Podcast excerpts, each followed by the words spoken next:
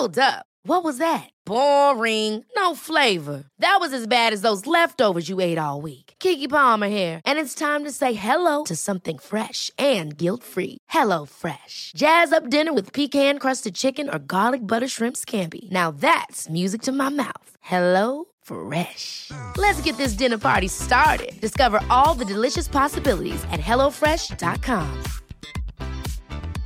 A lot can happen in three years, like a chatbot may be your new best friend. But what won't change? Needing health insurance. United Healthcare Tri Term Medical Plans, underwritten by Golden Rule Insurance Company, offer flexible, budget friendly coverage that lasts nearly three years in some states. Learn more at uh1.com.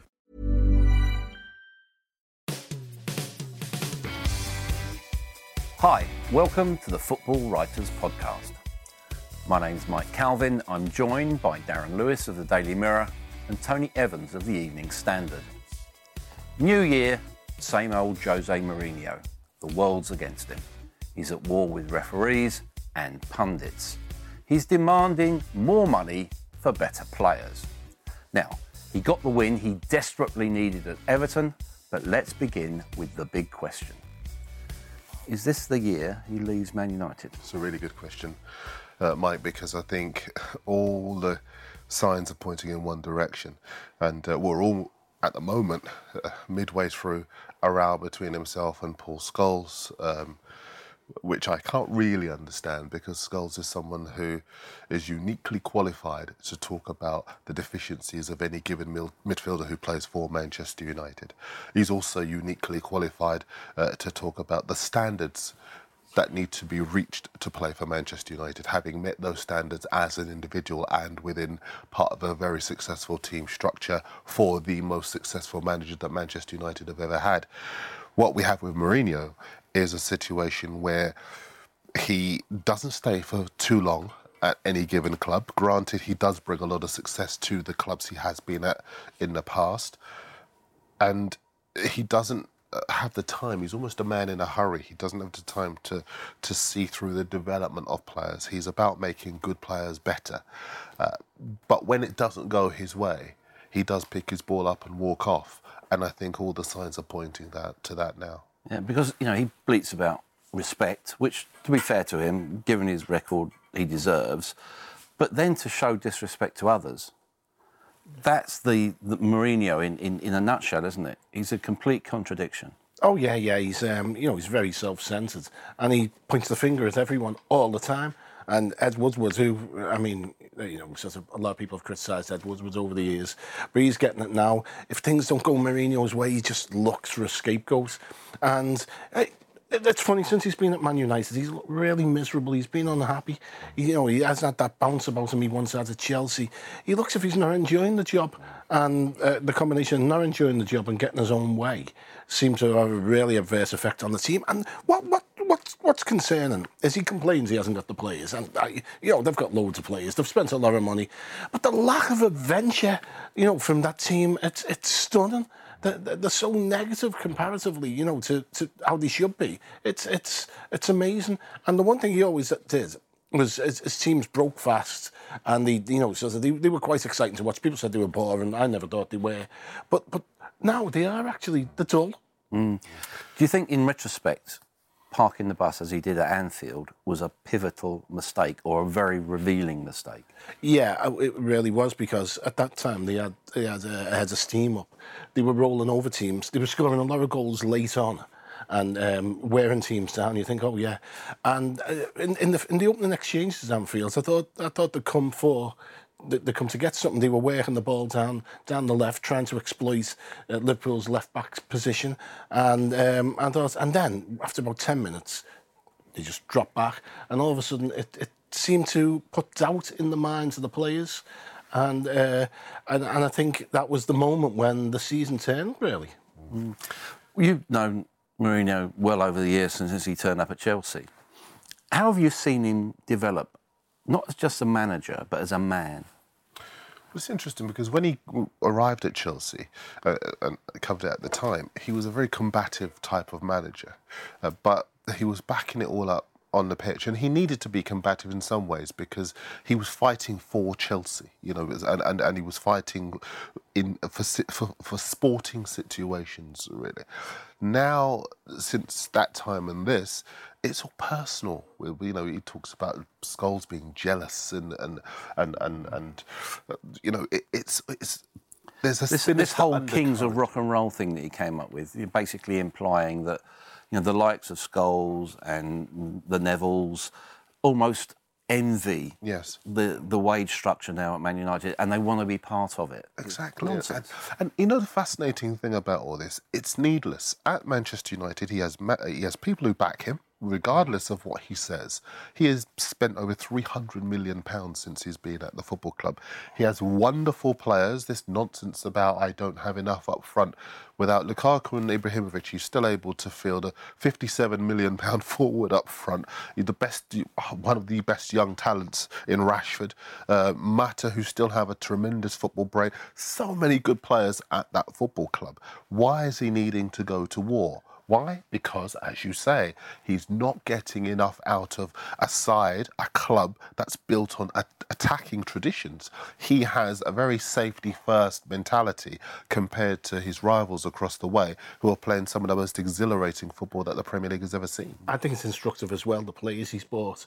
Aside from Mkhitaryan, they've all been huge, all over six foot, all really physical. Mm. And at a time when the game's getting quicker and, um, you know, look at the players City's bought, they, they haven't bought physicality, they've bought talent, and Mourinho's gone that way. But the, the thing about as as a man, when he first comes to Chelsea, yeah, you know, yeah, he was, you know, he was abrasive, and he was, he, he, but there was always a twinkle, and there yes, was always yeah. an element of self-parody there, and and he, he was good company.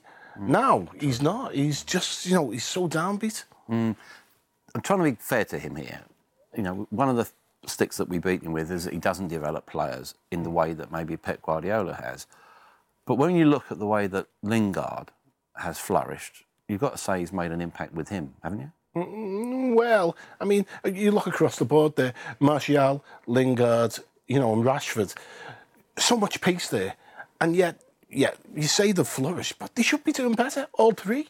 You know, they're, they're, all three are big talents with a lot of pace. I mean, can you imagine if Guardiola had them? He'd set them loose. He'd have them pressing the opposition defenders high up. He'd have them running at people. And there's just a little bit, you know, he's reluctant to use them together. And for, for a man who's got so much pace available, United look so static. Mm, which is the last thing you can accuse City of being. With Guardiola, has he absolutely won the argument now with Mourinho on who is the best coach in club football? Oh, that's a good question. Um, that's two in his programme, not bad. um, more United Kingdom and Comer's record. That's right. Well, the fascinating thing about Mourinho is that you look at the many different countries that he's won the league, improved football teams, good teams to be fair, um, answered questions about whether his team scored enough goals and whatever. I, I, still think Mourinho has the edge when you look at his trophy haul and the different countries that he's done it in as well. Whereas, but uh, Guardiola's worked with some of the best players in, in European football. Full stop. You know, Barcelona, Bayern Munich. Um, I think that Mourinho possibly does still have the edge, but at the moment, Guardiola is doing.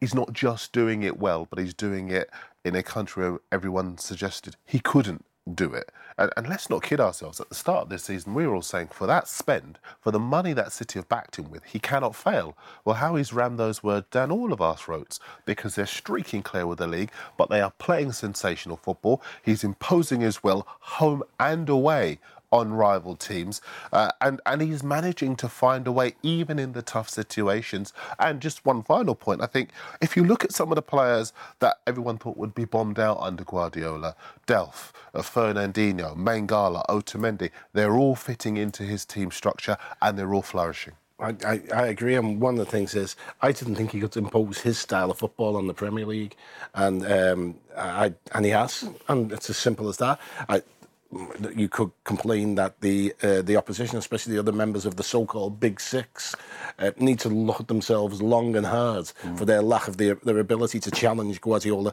tactically and technically. But he's done it, and you know, fair play to him. And he's he, and and the problem with Mourinho, Mourinho appears, by contrast, to be stuck in a different age, playing a different game. What would be interesting would be if, if Mourinho were to respond to this by changing the way he goes about his job. Because I don't think Mourinho's finished. And I, I, like you said, we, we do have to be fair to him. I think people are getting bored with him, though. Yes, I think they're getting bored of the shtick, the blaming of the referees when it's quite clear his team are not playing well enough, the blaming of officials, the blaming of the fixture con, uh, congestion, uh, and, and, and the TV companies and whoever else. When quite clearly, at some level, he has to look at himself. When you can't beat a Swan, uh, Southampton team that hadn't pre- won in the previous seven, 15th in the Premier League, and can't score goals, and they have a fragile confidence, that's not the referee's fault. That's your fault, not being bold enough and, and taking the shackles off your players, which we saw, to be fair to him again, at Everton, when where the, the team played so well because they were so forward thinking. I think we need more from him. And, and I think you know you, you, get, you can get bored with his shtick, but if he delivers and he wins trophies, you, you can live with it. But when when they look as if they're getting left behind, then really, Yeah. Is there an element, Tony, of Liverpool knocking him or Manchester United off their perch, to use a famous phrase, simply because of their style being infinitely more attractive? And United fans, despite all the tribal loyalties, maybe looking at the way Liverpool play and think, I want a bit of that. yeah. I mean, I think uh, I think they, they, they fell off the perch themselves. But uh, in terms of the flamboyance and the style, yeah. I mean, I think I think most people would rather watch Liverpool than United at the moment. Uh, I think there's actually Liverpool fans ultimately would trade some trophies for a bit of style, but you know, um, they, they, they, you know, there's, there's still the promise. Uh, I, without a doubt, I think Klopp's sort of uh, by comparison, and you know they're not that much different in age, but by comparison appears youthful and new, and he's got a bit of zest about him, a bit of bounce. Whereas Mourinho just seems flat, and and his team seem flat as well. What about um, the broader picture? Um, I thought um, Pep Guardiola made a really important point about the need to protect players. Do you think you agree with that? Yeah, I would agree with that. And I think um, there's a really good piece by Mark Halsey in one of the national papers uh, where he talks about the fact that referees at the moment aren't providing enough protection to players across the board. They're not applying the, the, the laws often enough. And uh, you, you look at the example of De Bruyne, who was um, fouled by uh, Jason Puncheon, I think it was, um, and also De Bruyne fouled by Dele Alli. And in both cases, Law 12 should have been applied, which is the use of excessive force and the reckless nature of the challenges that were made on them. And I think we are not seeing that enough. And it's not about just protecting City players, but it's pr- protecting all of the creative players in the Premier League. Referees, people often use this thing, but he got the ball. It's not enough because if you endanger the safety of the opponent, then a referee has a duty of care to that player to protect him. And I think all too often this season, uh, we, we are not seeing enough of that. And does it have to result in a good player and I'm not talking about a City player or a player in the top six. I'm talking about in the Premier League, full stop, being seriously injured before we actually apply this law properly. Oh, It, it's madness because you know the, the, the country gets up in arms over a dive, and you know oh, we've got to clamp down on this retrospective. No one gets hurt, and yet you know challenges that can end careers kind of get like you know who cares? It's stupid, mm. and it's like you know, the classic English football stupid. Yes, yes, yes. Talking of players who are important for their team, Virgil van Dijk, is he going to be the missing link at Liverpool? You see, uh, no, in a word, no, because um, I think there are still more pieces in that jigsaw to be put together. Sorry, I was resisting the urge to ask, say that was another good. You can come again. um, but we quite clearly Keita will come in the, in, in the summer and he will uh, help to provide that protection in front of the back four that Liverpool so clearly need. They clearly, were talking before we started, need another goalkeeper because Mignolet has had the time, had the faith, had the patience. He quite clearly isn't good enough to retain his place in the Liverpool team. But I do think that Van Dijk is an, another element of of what Van Dijk does is a yet another statement for Liverpool. They are making rapid progress, and they have done over the last calendar year. They've got a defined way of playing. They've developed two good young players in Alexander Arnold and, and, and Gomez. They now have a four pronged attack interchangeable. Before this season, they only had two players, and if either Mane or Coutinho was out, you'd get the way, you know, you'd get the Premier out, and you'd be worried about whether or not they could score goals getting behind. Uh, they, I think, as far as Liverpool are concerned, the progress that they've made, Van Dijk is an element of that progress. What I do also think defensively, I think we may dif- differ on this. If you look at the Spurs defence, if you take Alderweireld out of that defence, they lack organisation, they lack leadership, and they're there to be got at. They're there for the taking. And they're an example how one man sometimes may not be the answer. Mm. But I think he, he definitely provides a lot, a large part of the solution in that he can give them that kind of leadership that they're quite clearly lacking. It's quite interesting at the weekend uh, where he took his seat uh, for the game. Uh, forgive me, who did they play at the weekend? Uh, they, uh, the game on Saturday. I, I can't remember who it was against, but he took his seat and within three Leicester, Leicester, yeah. within three minutes of that game, Van Dijk said, I'll be starting. He must probably said to himself, I'll be starting next week yeah, yeah. because they concede in the first five. But it's really interesting is that there's always an element of theatre about Liverpool, isn't there? And the way that they've built him up as almost like the Messiah has arrived. Yeah that's going to put an awful lot of pressure on him. Well, it is as well, and considering that behind him, he's got a goalkeeper that's dodgy. Uh, to his left, good luck with a, with help from there, and uh, in front of him in the midfield, he won't get any screening. It's um, it's it's not going to be easy for him, but he's a good player, and and and I do agree with Darren in the sense that they need an organizer, they need a talker, they need someone to to actually give some of the team a bit of a kick up the jacksy at times because they, they do lack leadership in the side. And uh, you know sort of uh, confidence is fragile at times and and he'll do that and he, you know he's he's good on the ball. I hate this defender's good on the ball. Yeah it's it's, it's a bonus. But you know it'd be nice if he could stop a set piece every now and again. And so and, and but you'll give them a bit of physicality in there.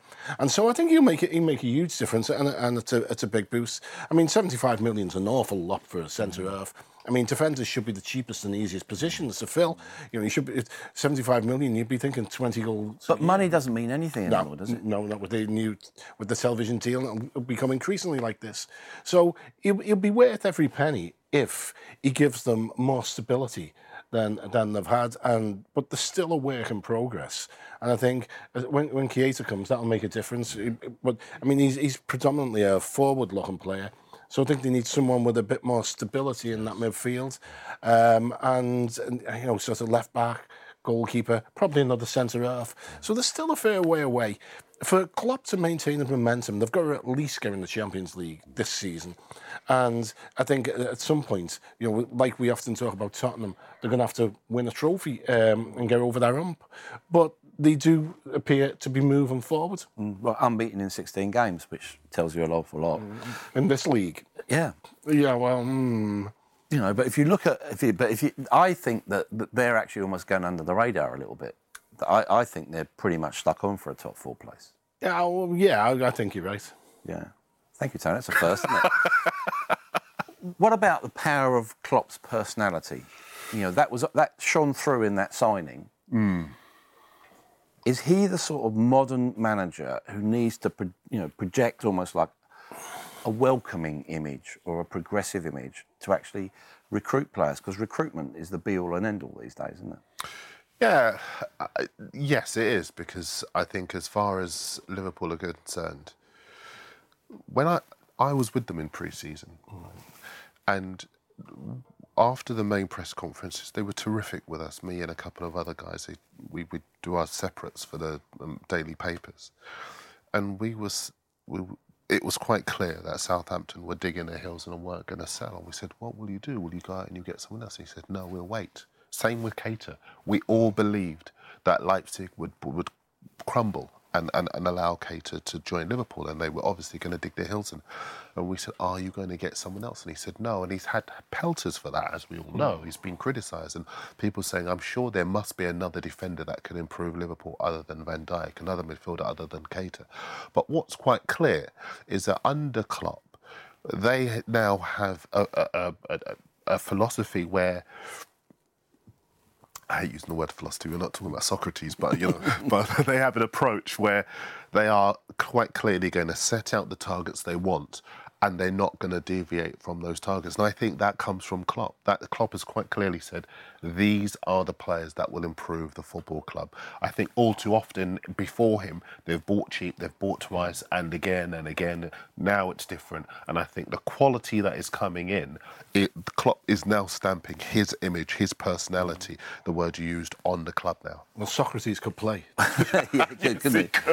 What about Coutinho? Will Liverpool crumble about Coutinho? Because you know we've heard, you know, we've seen the Nike advert and everything else.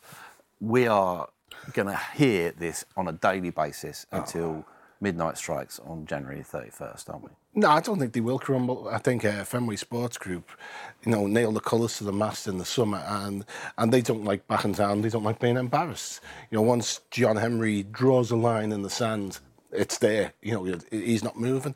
So I think he'll stay. He'll go in the summer, but um, I think it'll, uh, uh, uh, you know, will rumble on, and it's um, funny. Well, I, I, I find it most amusing that uh, uh, Liverpool fans whinging about Barcelona's behaviour because you know their club would never do anything at all like that ever. You know, uh, and it's. Um, no, I think he'll stay. I mean, the, the thing is, a, lot of people, Liverpool fans, say, oh, you know, they'll sell him to fund the uh, the Van Dijk move. It, it's, it doesn't work like that. They'd rather keep him, Yeah. but they realise that at some point he doesn't. You know, he, when Barcelona come call, calling or when Real Madrid come calling, you can't really keep players. It'll be the summer, won't it? Yeah, it'll be the summer. But I think it's, it's different now. But if you look at what, what, what Liverpool have, Salah is on fire, as we know.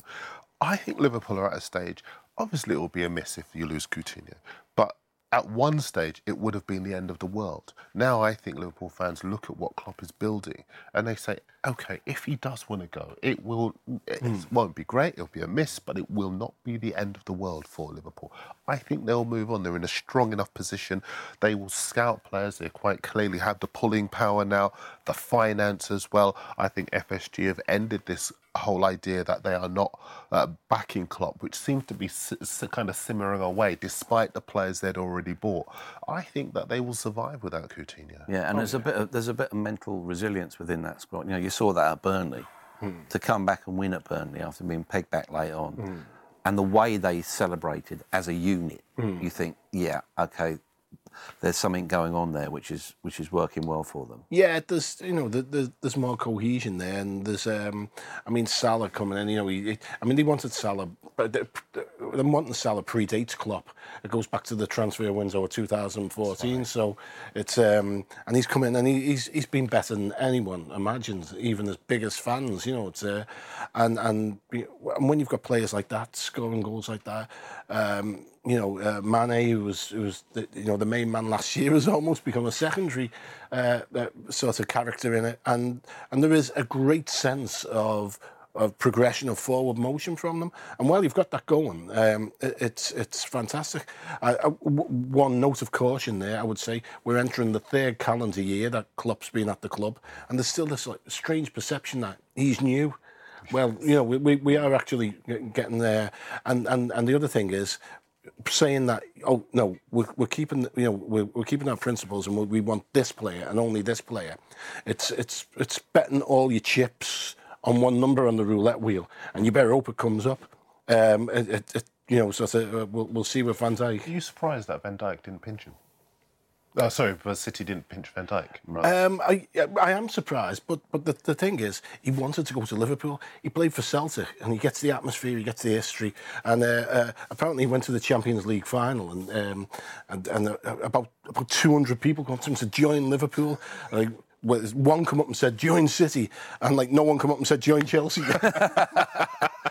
But I thought that was really interesting. The nature of that deal was with Fenway, you know, directly with Henry and Les Reed at, at Southampton. Mm. So that was a deal done strategically between two football clubs who understood one another. Mm. Southampton knew that they could drive a much harder bargain. Mm. You know, the shenanigans in the summer probably cost Liverpool 10, 15 million pounds, but they were happy to pay it.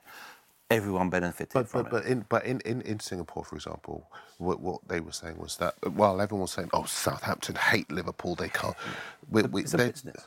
To- to- It's business, not personal. It's business, absolutely. That they were working on. Liverpool were working hard to repair that relationship that had quite clearly fractured with what had happened previously, and and I think because of that they were they they, they were respectful after they put everyone on social media was saying oh Liverpool's tail between their legs they're handling it terribly.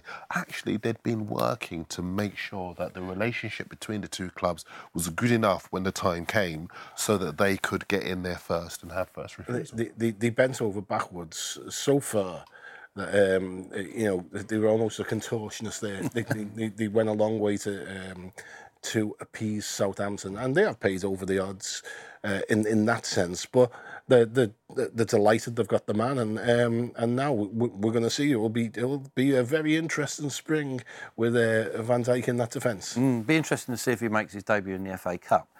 And on that subject, I just want to look at it broadly before we look at maybe any shocks that might be happening this next weekend. You know, I think we were probably all brought up to believe in the magic of this particular weekend, you know, the third round of the FA Cup. But are we giving the FA Cup enough chance to breathe? When you think about we're we're still in the middle of a of a I think uniquely hectic season, you know, the holiday season uh, spell of football. Is the FA Cup being done scant justice by by the rest of the way the football world's evolving? Yes, uh, and I think uh, the the pressure to succeed in the Premier League is is having a negative effect on the Premier League, and I think it'll be very interesting to see the makeup of many of the teams that play in the Premier League this weekend. Uh, managers' jobs depend on their performance in the Premier League, not on their performance in the FA Cup, with possibly only a few exceptions. I think we can see with the scramble at the bottom of the Premier League, eight or nine clubs are in danger of being pulled down by uh, uh, the, that sucked into the Championship. At the top of the Premier League as well, you've got clubs like Everton who do have money, who want to force their way in uh, to that top table.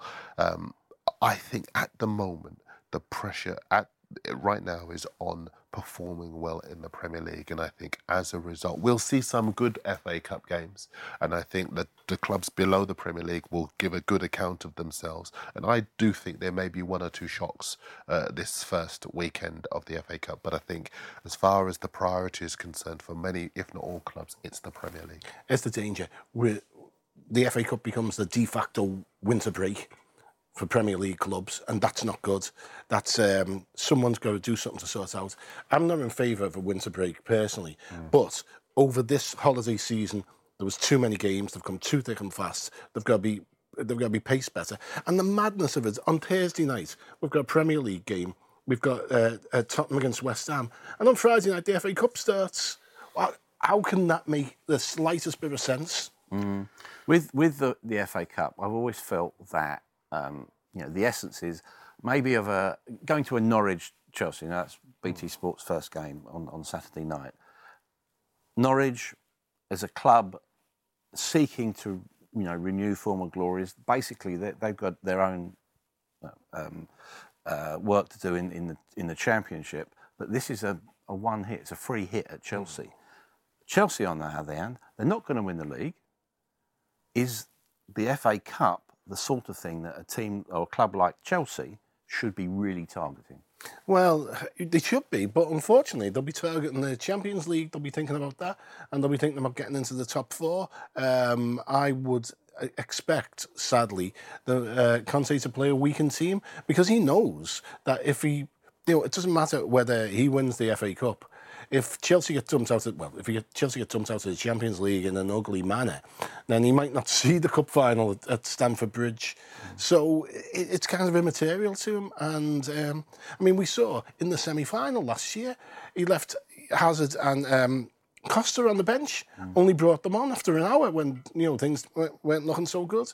And that's his view of the FA Cup. He, to go back to, to you were talking about Liverpool, Kenny did well in the Cup, Cup, competitions. It didn't save him because he wasn't Mm. able to do well enough in the Premier League. And I think Kenny Dalglish, and I think, you know, we, we have this romance with the cup competitions, particularly the FA Cup, but the realities at the moment with the finance that's involved mean that the Premier League will always take priorities over that uh, priority over those competitions. Talking about the realities of the Premier League, you know, you're, you're off to Chelsea in a little while. How do you think they're going to handle January in the transfer window? Who are we going to see coming in? Barkley's been talked about. Barkley has been talked about, but he rejected the opportunity to go there during the summer. Uh, so it'll be interesting to see whether they can persuade him to come back. Spurs do look to be in pole position for that particular transfer. They do need reinforcements in midfield. Arturo Vidal appears to be a player that Conte has targeted. He's been after him for some time. Also up front. I will be very interested to see whether or not they get involved with the Sanchez deal because I think Sanchez strengthens Chelsea considerably.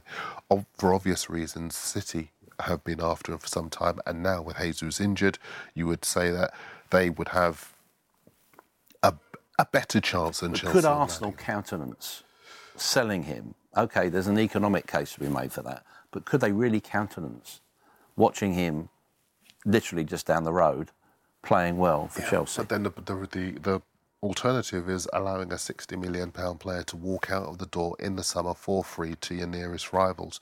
That's a PR disaster for me as far as the They, club. they can't win, can they? They cannot win. Arsenal. They, they, they have botched this so badly, it's untrue. And, um, you know, if, uh, in, in, if, if it was a situation where they even suspected in the summer that he'd go to Chelsea for nothing, you'd be better taking the money now. Do you think that um, Arsenal have they reached the tipping point yet? You know, we always when you go there, you you always get this feeling that they're they're one game, one defeat away from yet another insurrection. Hmm. Do you think that you can't keep going like that? No, it's it, it's going to happen. And I suspect the tip, the real tipping point will come this summer if they lose Sanchez and Özil. I think there's a host of other players who are eyeing the exit door there. I mean, Bellerin uh, a year ago was playing was playing brilliantly and was talking about like, being happy at uh, the Emirates. I think if you spoke to him now, he might give you a different story. and he's not playing brilliantly anymore. Um, and, and so they're going to lose not only the, the high profile superstars, they're going to lose some of the younger talent and they, you know they might end, they might have to spend an awful lot of money in the summer. And I mean, I think you're talking about a, a two-year rebuild, mm. maybe a three-year rebuild at Arsenal. Mm. And you've got Wenger there. He's what? He's 68 in in October, and is it? They give him that two-year contract, and it, it, no one seems to have a clear idea of the direction that they're, go, uh, that they're heading in Arsenal. You, you saw you saw him last last week, didn't you? Yes, yes, and, and and I asked him directly. You know, it's all he said after the game against Palace. Sanchez has shown his commitment with that kind of performance. So I said to him, look, it's all very well talking about showing your commitment on the pitch, but what about his commitment to the club? And he got very annoyed and he said, you know, look, why is every press conference all about body language or- and whatever else? But uh, it, at the moment from Wenger, it's smoke and mirrors. For example, at his press conference today, he said, if he if we lose him, we'll go out and buy another top quality player. Well, if you see a top quality player walking away from the club and exercising his right to leave on a free transfer, possibly because the club aren't meeting his his expectations and, and, and his ambition, why as a top player would you want to go and take his place? That makes no sense. So when you talk about, and I agree mm. with, with you, Tony, it is a rebuild, but you do wonder, is it going to be top line players that would go to the club as opposed to Chelsea or, or Manchester City? Or will it be promising players yet to reach their potential that mm. Arsenal will have to invest in again for the longer term? Because the really the blue chip players will say, Arsenal are not a club where I can realise my ambitions. It's a real shame. Johnny Northcroft did a wonderful piece at the weekend where he talked about the, the, the work they're putting in behind the scenes and the new people that are coming in, and and and uh, at the top you've got this 68 year old guy who is holding him back is too strong, but I, I, certainly think if he makes all the decisions, then where is the change at the club? And that is the big question um, that I would imagine a lot of Arsenal fans are asking. And you know, and, and, and Wenger gets gets irked, but when you, you ask about his players and the body language, but you know, we, we see quite a lot of Arsenal, and um, and the body language is awful. Yeah, well, and, and the dressing room is a place of completely brutal truth. And if the dressing room is saying to Sanchez, we're not having the way you're behaving, you know, which they did in the game when, when Wilshere confronted him, and they're not really joining in the, the celebrations. If the dressing room is saying with one voice, no, that must be much more significant must it, than Oh yeah, yeah, yeah. There's players there who, who who drive Sanchez to the airport, you know, pay for his taxi and his flight, you know, if, if, to get him out of there. And, um, uh, you know, he, he looks sometimes as if he's playing in a different game to the rest of the team. You know, it's quite entertaining to watch if you like that sort of thing, but it doesn't help Arsenal. Arsenal at Forest um, on Sunday uh, in another BT Sport game. Were you surprised by Mark Warburton's sacking? Sadly, no. Good manager, good man manager, but the team were pa- uh, performing very poorly. One win in their previous seven, 14 defeats so far this season. It's the second highest, uh, joint second highest in the championship. They lost at the weekend as well. Uh, and he'd been appointed by the previous regime. Uh, so the new owner basically looked at the situation and thought, we're going nowhere under the current regime, and, and I've got to make a change. And I think it, in the championship, you have a situation where there are so many clubs with a lot of finance at their disposal, um, but as not reaching their potential. Nottingham Forest is one of those clubs. It'd be very interesting to see who they get to take over. I'm talking about Roy Keane, isn't there?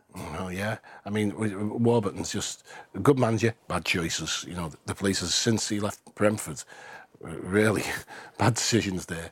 Um, but Roy Keane, yeah, I mean, uh, it it just well, Forest has been in such a mess for so long. Well, why end it now? So where where are we going to see these shocks that we think will happen? I'll be a bit naughty, but how about Derby winning at Old Trafford?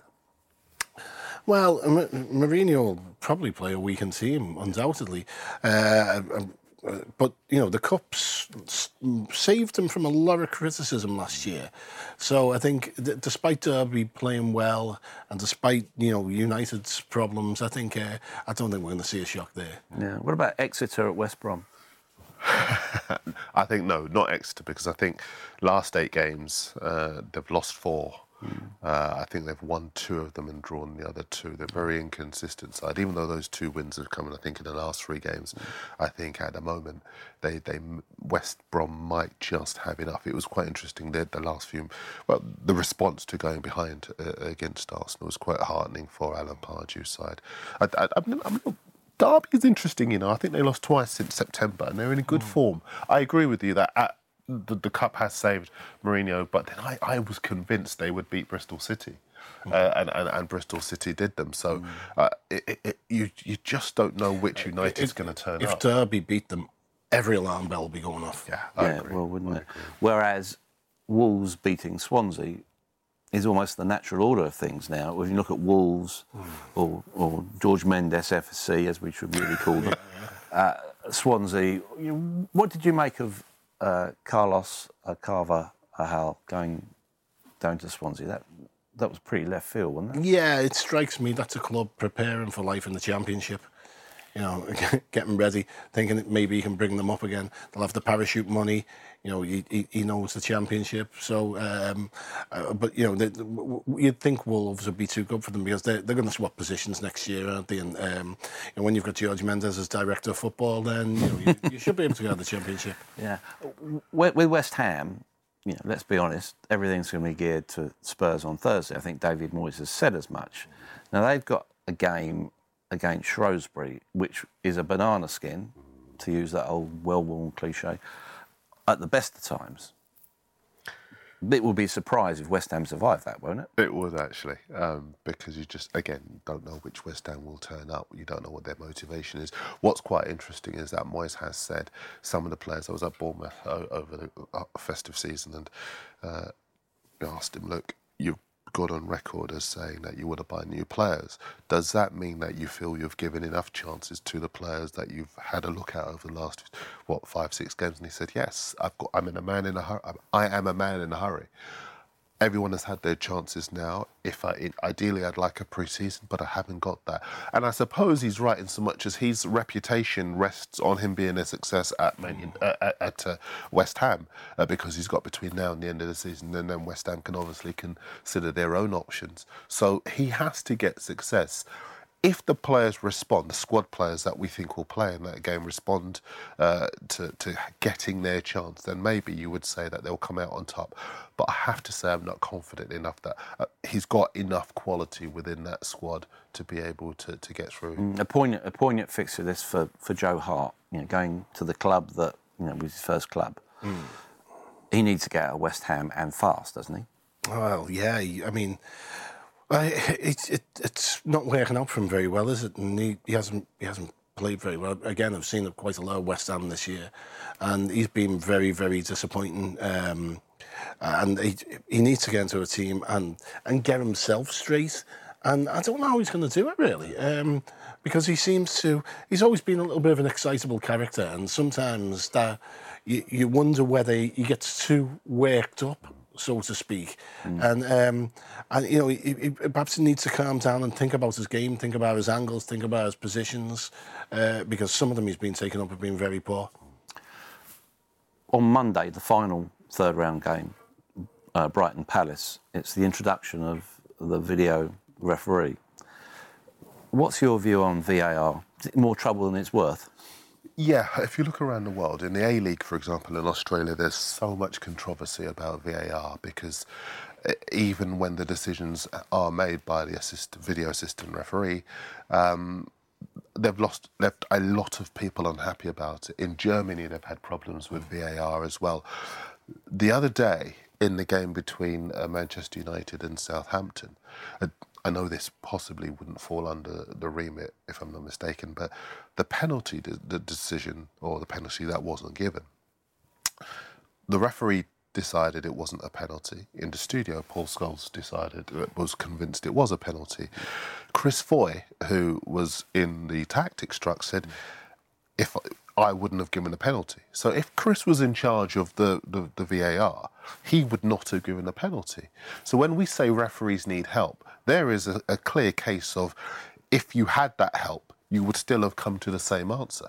So it is a fascinating. Um, we all work on the basis that technology would help the officials, but at the end of the day, you still have a man behind a you know, sitting in front of skin who would make a decision. Mm-hmm. At the moment, if you look around the world, those decisions are not being greeted very positively.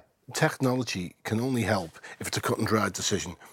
Anything, it's got to be completely objective, ball over the line, you know, or not. That, that's the only thing. Anything that's got uh, any elements of subjective decisions in it, you know, like was that challenge a foul? You know, was it not foul? It doesn't work for her. You, not only in football, you see in American football, they've, they've kind of ruined the spirit of the game because you slow things down and, and you know, the, you're down to one two thousandths of a second. You know, did he actually have control of the ball? And the guy's run five yards with it in his hands. and, no, he didn't have control. And you're like, are you insane? and if we get into that, uh, everyone thinks that VAR is the panacea mm. for bad refereeing. It isn't. It'll cause even more controversy. Mm. I just want to end if I may, on, on what I think is a, an extremely serious but fundamental issue. Uh, I think uh, Rhian Brewster, mm. the, the, the, Liverpool and, and, England Youth International, talking cogently, movingly, with, with, brutal clarity about the racism that he's suffered. You know, we're at the, the stage of a, a year where we're all having our New Year's resolutions. Should football take racism seriously as its New Year's resolution, I think probably everyone would say yes. But will they? Will it? I don't think it will, uh, because I think, uh, certainly as far as the authorities are concerned, two reasons. FIFA, FIFA responds to money. FIFA doesn't care about football, uh, FIFA, but it doesn't care about the black participants within the game. It's an uncomfortable thing to say, but I think when you look at the track record of, of world football over the last however many years, and I'm talking about the modern game, there is not enough uh, work that has been done, not enough attention that has been taken. Um, and, and, and I think, as far as the black participants in the game are concerned, around the world, they do not feel supported or protected enough by the people who run the game. So, Rhian's t- spoken brilliantly. Daniel Taylor, who, for The mm. Guardian, has done tremendous work with him yet again. But the, my concern is that we have another generation within this sport that are entering the game with no faith whatsoever in the game to protect them from racism. We can change that if either media get involved and push this message hard, as, as, as hard as The Guardian have done. Mm. Um, I think we all have a duty to fight this, and I think we, we can fight this if, if, if we change the climate within which these players play. But my concern at the moment, as things stand, we're at the end of a year where Sulley Muntari's walked off a pitch, Eni Aluko's taken on the establishment and had the establishment bite back by trying to shoot the messenger. Mm. Um, I think when that climate changes, then we have a chance because this isn't just about FIFA. It's not just about Eastern European football, mm-hmm. Spanish football, Italian football. It's about our game as well. Oh yeah, without a doubt. And you know what? Zero tolerance for racism in football. Zero tolerance in life. And we're in an environment where, uh, you know, sort of where we're seeing a growth of racism. People think it's acceptable to say things now that they wouldn't have said maybe five or six years ago. And football plays a part in this. Uh, the, the, the the John Terry thing, and in particular Suarez. What that, they did, that opened the door for the closet racists to come out. And this young generation are coming up against it now. And football really needs to clamp down. They won't because FIFA and UEFA don't care, and I have doubts how much the FA care, mm. and the Premier League just carry on counting the, the, the pounds. We need much more than lovely, well crafted TV adverts, don't we? Mm. We need concrete action and as, an, as a matter of immediate urgency. Uh, we, we, we need people who do it to be brought to book and long, long bans, long suspensions, which tell that, that that should tell everyone, you know, and, and in Eastern Europe, the way, the way these uh, grounds behave, shut them, throw them out of the competition. Mm. That's the only way you'll do it, and but, they're not going to do it. But also, will football respond to the huge gesture, i.e., an entire team walking off?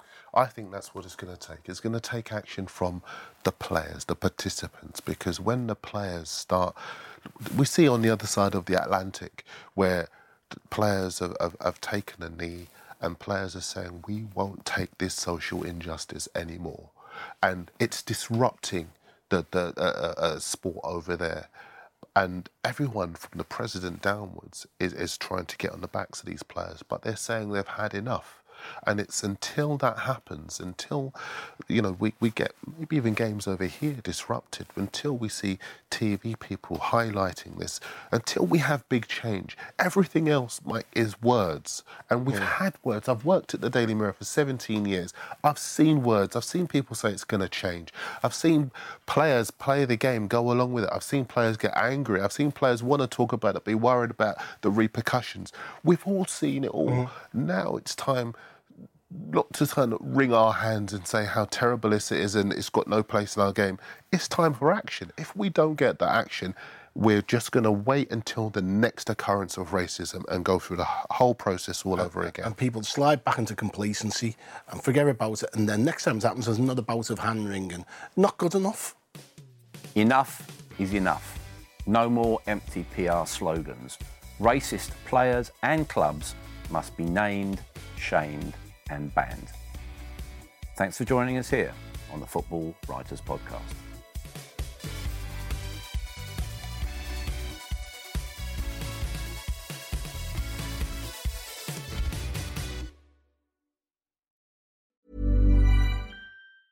Ever catch yourself eating the same flavorless dinner three days in a row? Dreaming of something better? Well, HelloFresh is your guilt free dream come true, baby. It's me, Keke Palmer. Let's wake up those taste buds with hot, juicy pecan crusted chicken or garlic butter shrimp scampi. Mm. Hello Fresh. Stop dreaming of all the delicious possibilities and dig in at HelloFresh.com. Let's get this dinner party started.